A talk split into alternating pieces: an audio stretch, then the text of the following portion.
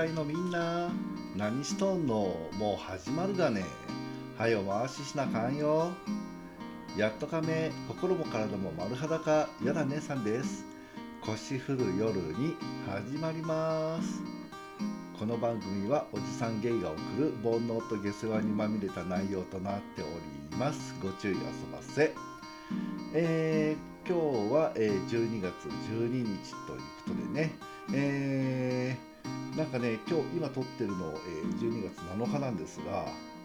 ちょっとねあったかいですね。しかも、えー、週末ね、え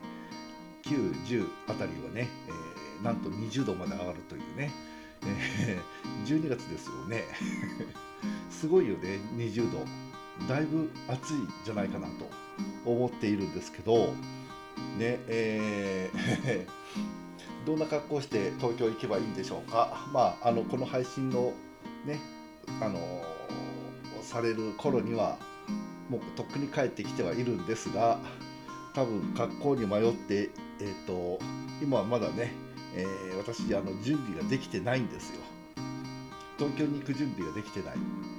えー、どんな格好していけばいいか全然わかんない。っていうことでね、えー、迷っているんですけど、ねえー、まだいろんなことを準備しなきゃいけない何もこう手がついてないので果たして明日の昼に出るんですが、え金曜日のね昼に、え家を出ることになるんですが、え間に合うのか？ね、間に合わなかったらもう本当に気の気のまま出てく感じになるとは思うんですけどね。えー、そんなわけで、え、とりあえずは、え、仕事を一回終わらせて、えー、今ね、えー、あの12月12日分を撮ってるわけですけど、えー、今回はね、えー、お焚き上げ会ということになります。うん、お焚き上げ会ということにしました。うんえー、っとね、前にいくつかね、いろんなあの企画を出しまして、えー、募集していたお題があったんですよ。でね、えー、結構ね、え長い間募集をしていたんですが、まあ、あのほとんど来なかったため、えまだ紹介できてないね、え関連のお便りを、え申し訳ないこの場を借りて紹介させていただいてそれに加えて、まあえー、そのお題に対しての自分の話を合わせて紹介し、えー、うん、で募集をね、えー、もう打ち切らせていただいて、えこれに終了ということで、えお焚き上げとしたいと思います。うん、募集していた内容としては、えセルフプレジャーこんなところでしちゃった選手権っていうのと、えエッチの時に遭遇した怖い話で、えー、もう一つ最後に、えーと、リスナーの呼び名ですね、え、こちらの、え、問題というのをこうどうしましょうかっていうことを、え募集してました。うんちょっとねお便りを送りにくい内容だったのかなとは思うんですが、え告知周知ね、え不足してたかもしれないです、ちょっとね力不足でした。申し訳ないです、ね、お便り送っていただいた方はありがとうございました。え今後のね、え企画は、えもっと送りやすいお題を考えたりねしたいなと思いますがとりあえずは、え今回のこのお題に関しては、え終了ということで、えー、いただいてたね、えこうお便りを紹介しながら、えお焚き上げをしていきたいと思います。というわけで、えー、まずね、最初、えー、セルフプレジャー、こんなところでしちゃった選手権についてのお便りを紹介させてもらいます。えー、お名前、紀藤たまらんさん、えセクシャルゲイの方ですね。えこんにちは、やだねさん。なんとなく秋秋っぽくなってなって、なんとなく秋っぽくなってきましたが、まだまだ暑くて嫌になりますね。変わったところでのオナニーのおお違う変わったところでのオナですが、えー、中学生の頃あんまり人気のない神社の裏でやりました他には就職で全寮制の学校に入っていた時は、えー、自由時間にトイレの個室部屋のみんなが、えー、帰省して自分だけ帰省しない時は、えー、6人部屋のベッド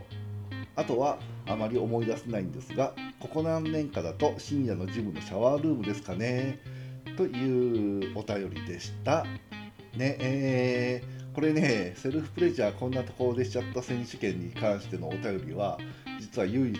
こちらだけだったんですね。えー、ねえー、神社の裏でやったと。神社にしたということですね。えー、なかなかね罰当たりな感じがアンモラルでいいですね。好きですこういうの。中学とかの時はねもう人がいなければどこでも抜くわよね。だってさ抜かなきゃ収まんないんだもんね。うんしょうがないわ。うん、ね神社の裏か。やったことなかったなうんでもね神社の裏ってやっぱり人来ないもんねうんやりやすいところではあるとは思う、私もねこう中学とか高校はねもうエニタイムエニウェアみたいな感じでねここなら今ならっていう感じでね抜きまくってましたね。なので、えーとね、トイレの個室でっていう話がありましたけど私もねトイレにはまああの大体ねこうトイレの個室だったわけだけどよくしましたね。うん。あの一番ねトイレにした時はやっぱりあれですよ。入院してる時？うん。病院で入院してる時はトイレに多かったですね、うん、だってね6人部屋の普通にこう看護師さんとかがこう散々こう行き来するようなところでね、いつこう見舞い客どの見舞い客が来るかも分かんない状態のところでね、えー、オナニーなんてしてられないんでやっぱりね、えー、病室ではなくトイレでしてたかな。うん。ねトイレの個室よく聞く話です。特にねあの兄弟が多い家とかはね定番だったりしますよね、うん、であとね、深夜のジムのシャワールームってねこれもよく聞く、うん、ジムにね,、うん。ねでもねジムにあれですよ。配管詰まるからほどほどにしてね。なんかあのほら体育学生がいるような寮とかだとシャワー中にオナニーするそのまま流す配管詰まる管理人が激怒風呂でオナニーするなって張り紙されるまでが定番らしいもんね、うん、よく聞くその話、うん、実際あの体育学生にも体育体育学生じゃねえな。えっ、ー、と何ていうの、えー、体育会系の学生さんにこの話聞いたことあります。実際ね。本当にあるみたいですねこれ、うん、でまあねえっ、ー、と木曽玉蘭さんのお便り以外でまああの私がね、えー、やったことある変わったところというとまあ電車にですね、えー、新幹線電車電車でね、えー、これはほれあの遊びに行った時とかちょっと遠くにね、えー、大阪行ったとか、え東京行くとかそういう時にね、え、オナニーあのムラムラしてどうしようもなくって、えその新幹線のトイレでオナニーするとかっていうのはやりましたね。でこれね不思議なことに行きはやらないんですよ。大体ね帰りにやってます。うん。行きはさほらなんかあのなんかワクワクがあったりとか今から遊びに行くぞみたいな感じでテンションが上がってるせいで、えー、そっちに頭がいかないんですよね。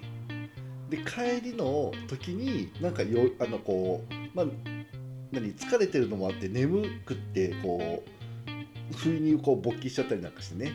じゃあねその楽しかったことをこうあの思い出に何余韻に浸りながらおかずにしてこ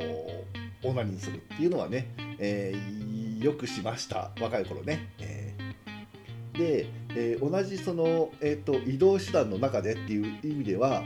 エアリーもしましたね。え、エアリー、え、飛行機の中。大学の頃ね、私あの飛行機でで帰るような距離のところに、え、大学行ってまして、うん、で、えー、帰省だったりとかその大学に戻る時とか基本もうあの飛行機だったんですよ。なんで、えー、乗ってる時にね、えー、たまにこうむらつくと飛行機内のトイレでねシャシャーっとこう軽くあの ささっと行ってっていう、うん、のをやりましたね。うんでほらエアにもさ電車にもさどっちもほらトイレ少ないからねえー、1つ2つとかあのその車両に1個とか、えー、飛行機の中でも、えー、2箇所とかしかなかったりするんで、えーね、他の利用客のにね、えー、こう邪魔になるといけないとこうなので申し訳ないと思いながらね、えー、なるはやでね発射できるように必死になってしごいてましたね。うんそんなね気にするぐらいだったら嫌になって話なんですけどまあそれはそれよね。うん、でねあとは、えーと、今、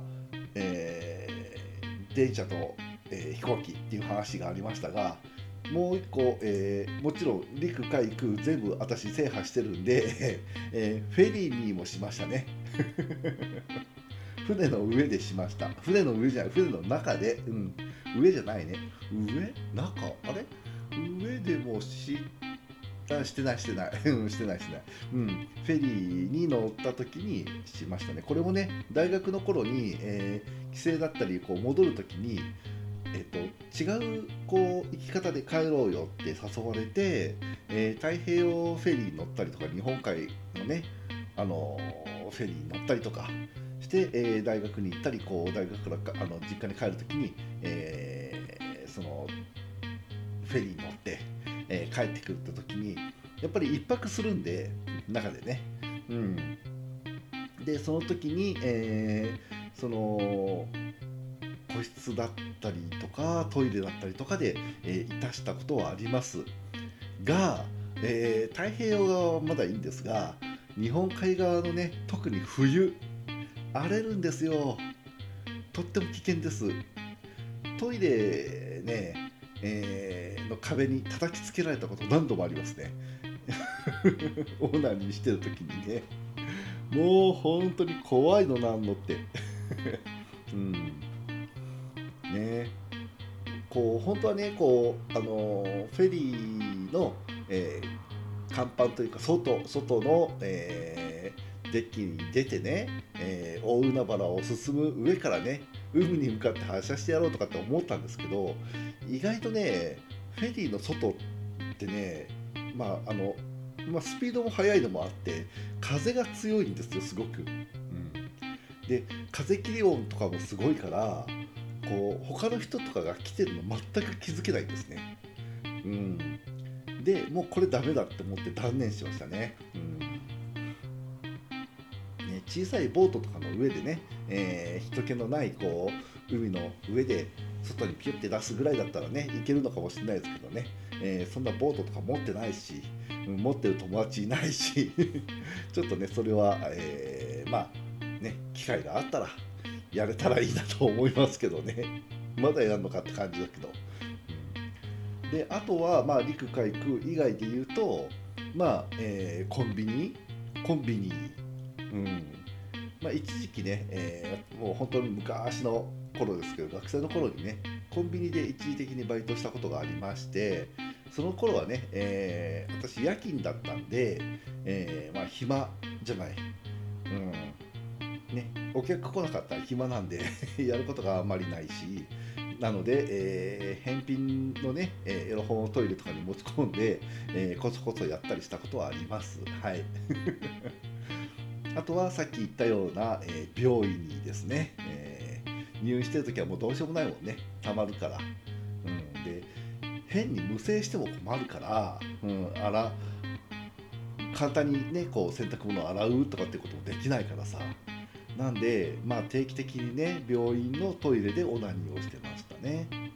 ただねその時はちゃんと多目的トイレではなく普通のね、えー、トイレのあの台をする方でこうくちゅくちゅ、えー、おちんちんいじってました。うん。でね何度かね、えー、検査かなんかでね外来に行かなきゃいけないとかっていうのをねすっかり忘れてて看護師がトイレまで呼びに来た時があってねその時は本当に焦ったけどね。うんそんなこともありました。ね昔々の話ですよ。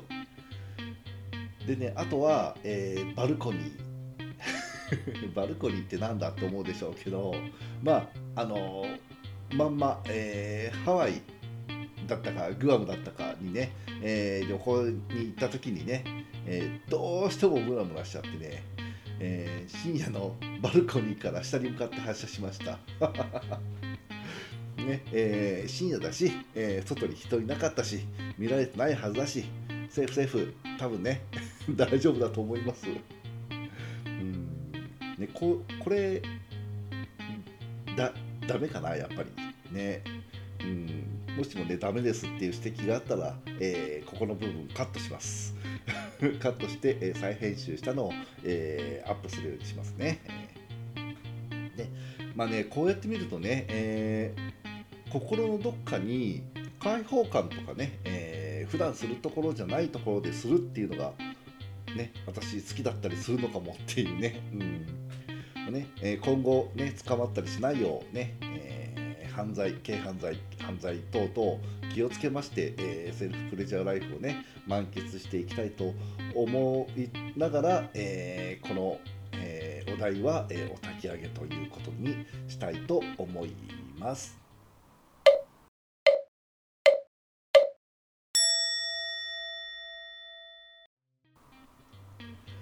はい、えー、じゃあね、えー、次の、えー、お焚き上げのお話、えー、お題えー、エッチの時に遭遇した怖い話、えー、こちらね、えー、お便り、えーと、前に1通紹介したと思うんですがもう1通ちょっとね、え紹介してなかったお便りがありますのでこちらを紹介したいと思います。その後にね、え私の体験談を話せたらなと思ってます。えー、お便りいただいたのは、えー、アジポンさん、えー、セクシャルゲイの方。年齢51歳、え住まい宮城県ということでね、えー、こんにちは。過去に類を見ない、えー、酷暑もようやく落ち着き早朝や日没後には秋の空気を感じられるようになった昨今いかがお過ごしですか？いつも楽しく薄ら笑いを浮かべながらこの放送を聞いています。先週メールテーマがエッチの時に遭遇した怖い話ということでしたので今年の春先にあったお話をと思いましてあれは今年の春でした。ちょうど1年ほど前に知り合った血液体質のセフレかっこ62歳とお互いの都合を合わせてラブラブホテルにしけ込んだ時の出来事です。入室早々セフレがケツを洗うためトイレにこもって何やらやっていました。しかしトイレからは何の水音もせずお風呂のお湯が、えー、湯船にたまる音だけがベッドをベッドが醸す妙な圧迫感のあるラブホの部屋に響いています。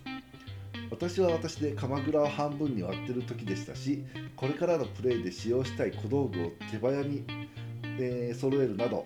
えー、それはそれはやることはたくさんあります。その時の私は秋の小動物がせわしく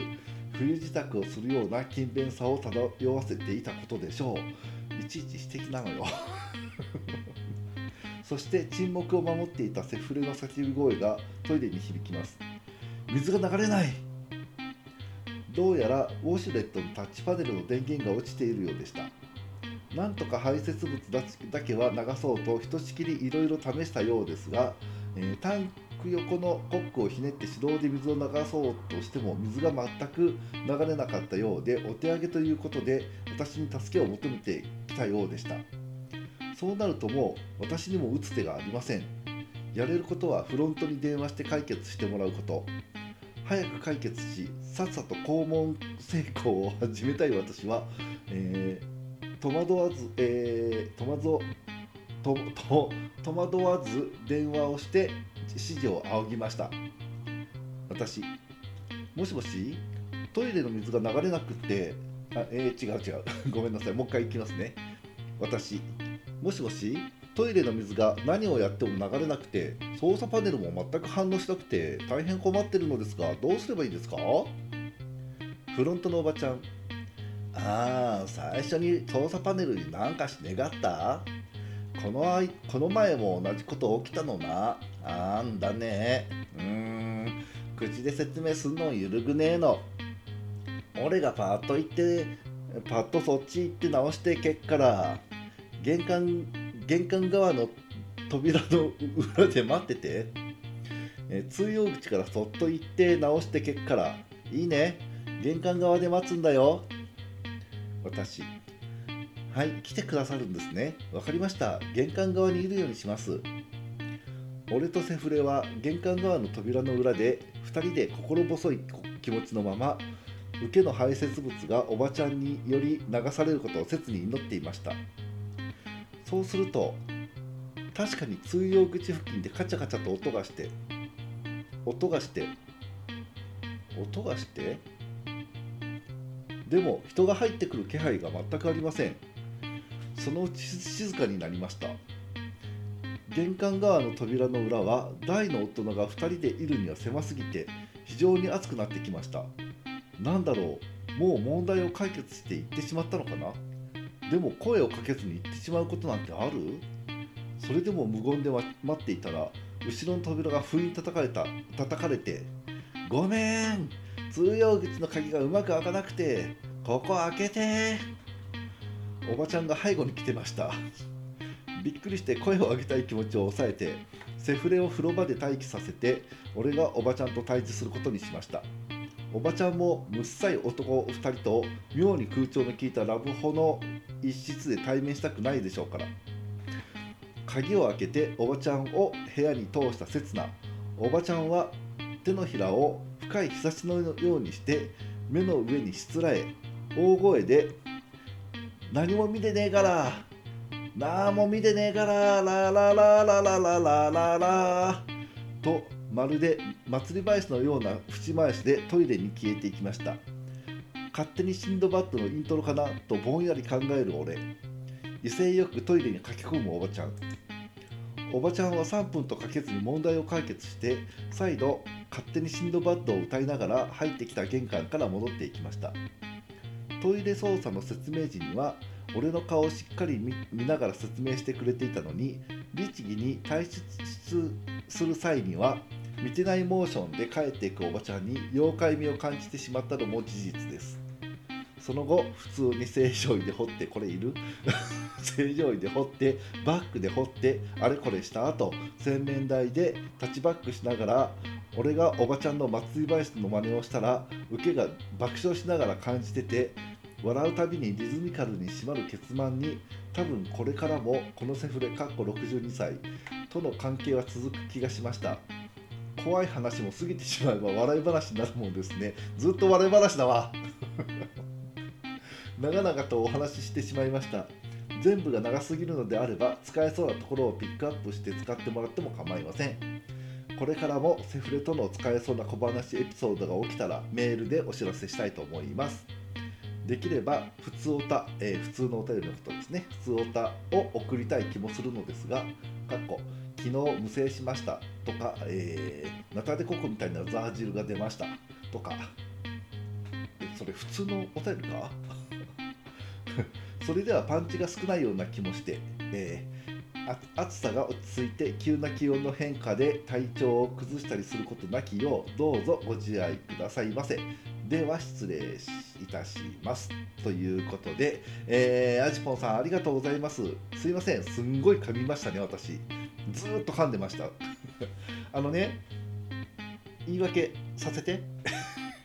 方言難しいのよ。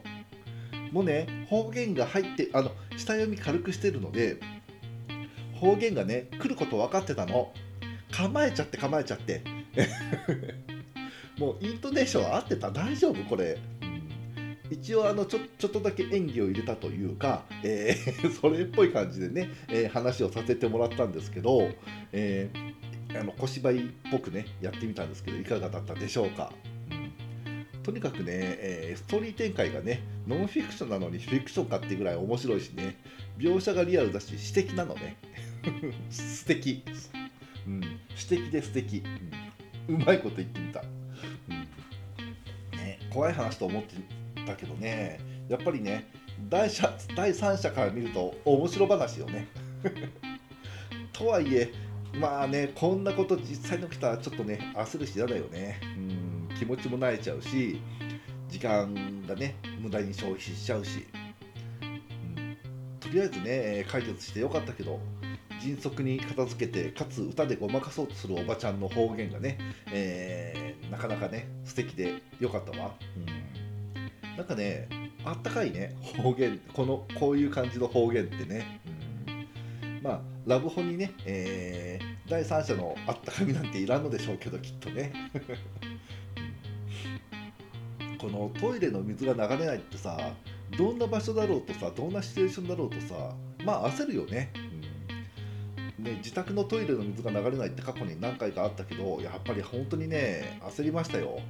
えー、どうやってもこう流れなくて、まあ、当時プランジャーえっ、ー、とシュポシュポ？シュポシュポじゃない。シュポシュポはあれか醤油とかやるやつね。あそれじゃなくて、えーと、すっぽん？すっぽん？すっぽんじゃねえな。なんなんだあのトイレの？ラバーカップ。それそれ。うん、うん。なんでラバーカップ出てこなくてプランジャー出てくんだ、うん、まあいいや、うん。えーと、ラバーカップをうちに常備してなくて。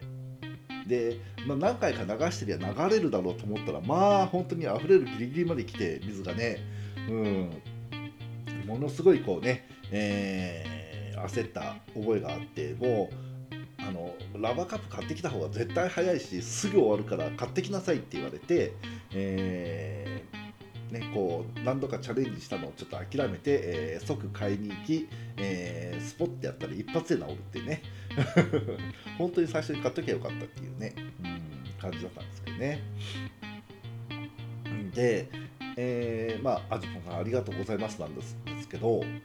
えー、私がね、えー、今までに体験した怖い話っていうのをね、えー、いろいろ思い出してみたんですがまあ分かりやすいところでとりあえず2つ出てきました、うん、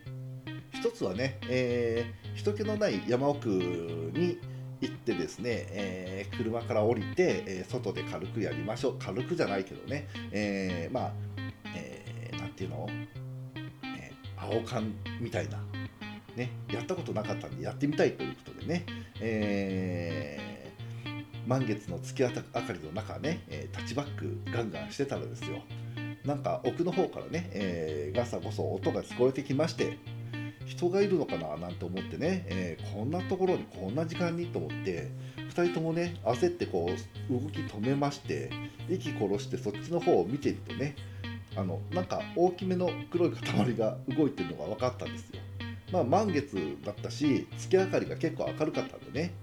うん、でなんか動いてるなと思ってよーく見てたらですねまあイノシシだったわけですよそれがね、えー、こっちに気づいてるのか気づいてないのかねふんふん言いながらこうまあそのイノシシ出てきた辺りをねこううろうろしてましてまあそこそこ距離があったんで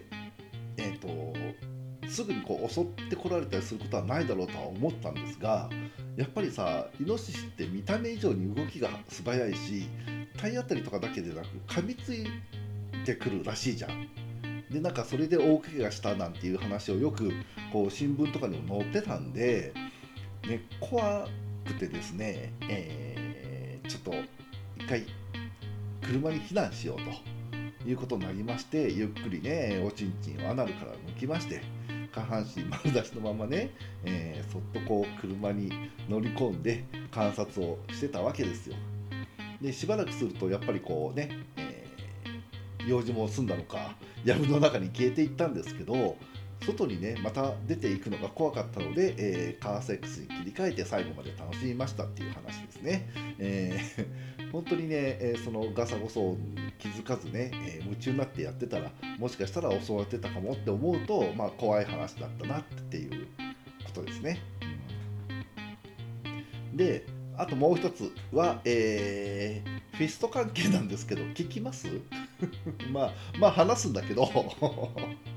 うん えー、まあ若い頃、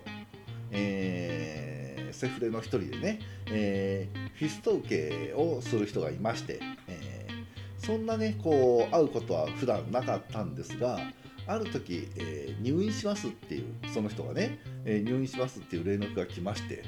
えー、直腸がんだったんですねその人。うんあまあこれはね、えー、いろいろあって克服したんです治ったんです。うん、あので、えー、直腸がんなので、えー、一旦ね、えー、切除しまして、えー、様子見のために人工肛門にしてたのね、えー、でお腹にその、えーと、バッグつけて、えーとまあ、退院してきましたと一旦。で、えー、様子見て、えーと、大丈夫だったら、えーと、またその腸をくっつけるっていうことでね、えー、で、えー、その間の、えー、様子見段階の時に、えー、うちの方に来ますと。で会いませんかっていう話になって、えー、その状態で 会いました。もちろん、えー、セフレですからエッチ込みのお誘いですよ。まあね、えー、別にお腹にねバッグつけてても向き合いぐらいはできるんだろうなと思って、まあ、深く考えずに OK 出したんですけどまああの今のね、えー、その腸のこととかをいろいろと説明してくれまして。で、えー、一部切除して一時的に腸とお腹をくっつけてバッグ内に排泄されるようにしてるのは聞いてたんですけどじゃあ、あのー、その切ったわけだから切ってえっ、ー、とえっ、と何？腸側腸側っていうかこう、えー、何？アナル側の方はどうなってんのってなるじゃない。でそっちは、えーと、ちょっと奥に行ったところ少し奥どれぐらい奥、えー、まあ人によるらしいんですけどその少し奥に行ったところで完全に一回閉じちゃうんですって行き止まりにしてる。うん、でそっちの方は当然その食べ物とかの消化物はバッグ内の方に排泄されてるからアナル側の方はたまにねこう腸粘膜とかが剥がれたようなものがたまに出るだけですごい綺麗なもんなんだと。うん、で彼が言ったのよ。手入れてみたくない？いやいやいや見たくない見たくない、うん、私フィスターじゃないから入れてみたくない。とかって思ったんだけど思って思ったしやっぱり怖いじゃない、うん、ねあの何かあったらもうこっちどうにもできないから怖いからと思っていやいやいやって言ったんですけど相手はね、えー、その彼は入れてほしかったらしくてね。もうこの状態で入れてほしいと懇願されまして。であのー、他の人にね、えー、入れてくれとお願いしても入れてくれる人がいないと怖くて、うん、だから頼むから入れてくれっていうことでねお願いされたので、えー、根負けしました。入れました。うん。なんでね、えー、入れてみたんですけど、まあ、手首をね、えー、超えたあたりで先に進まなくなったので、まあ、多分それぐらいで行き止まりにしてあったんでしょうね、きっと。なんですけど、わかんないのよ。とにかく。でその、まあ、チンコもねその後入れてみたんですけど行き止まり感がねやっぱり多少あるんですね。なので、えー、なんかそれがね久しくこう忘れてたあの女性の中のようでねちょっと懐かしくも思えましたというね。まあ今思えばねとっても貴重な体験だったんでしょうけど、えー、当時はかなり怖かったのを覚えてます。うん。で、えー、じゃあお前その人工肛門の方には入れんかったのかっていう話なんですが、えー、そっちはって聞いてみたことは聞いてみたんですよ一応ね、うん、なんですけどこっちは多分入らないっていうあの本当に細い感じの管になってるんで、えー、多分こっちは入らないからあのやめようと。でなおかつ自分的にも気持ちが良くないとそんなところ入れられても、うん、あのその何、えー、開発されてないからと。いうことで、えー、そっちに入れることはなかったですっていう話ですね。えー、というわけで、えー、こちらの、えに遭遇した怖い話っていうのはこれでお焚き上げとしたいと思います。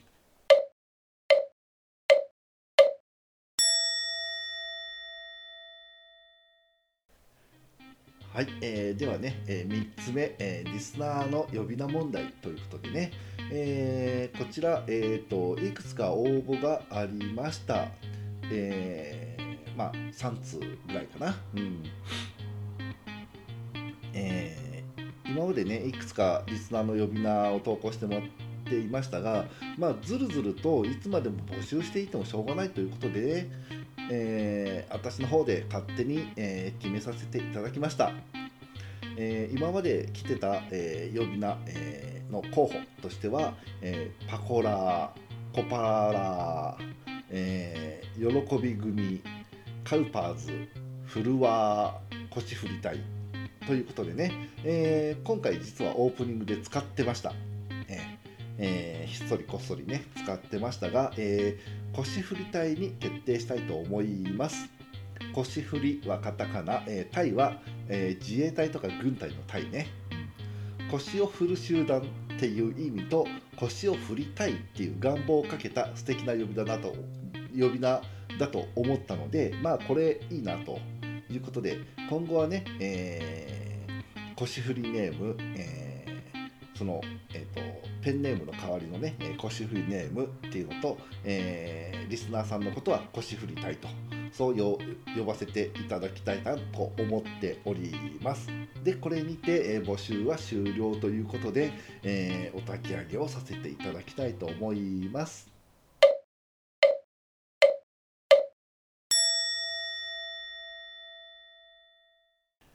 というわけでね、えー、そろそろ終わりの時間が近づいてまいりました。今回も最後まで聞いてくれてありがとね。また来週火曜日朝6時に会いましょう。ほんじゃあご無礼します。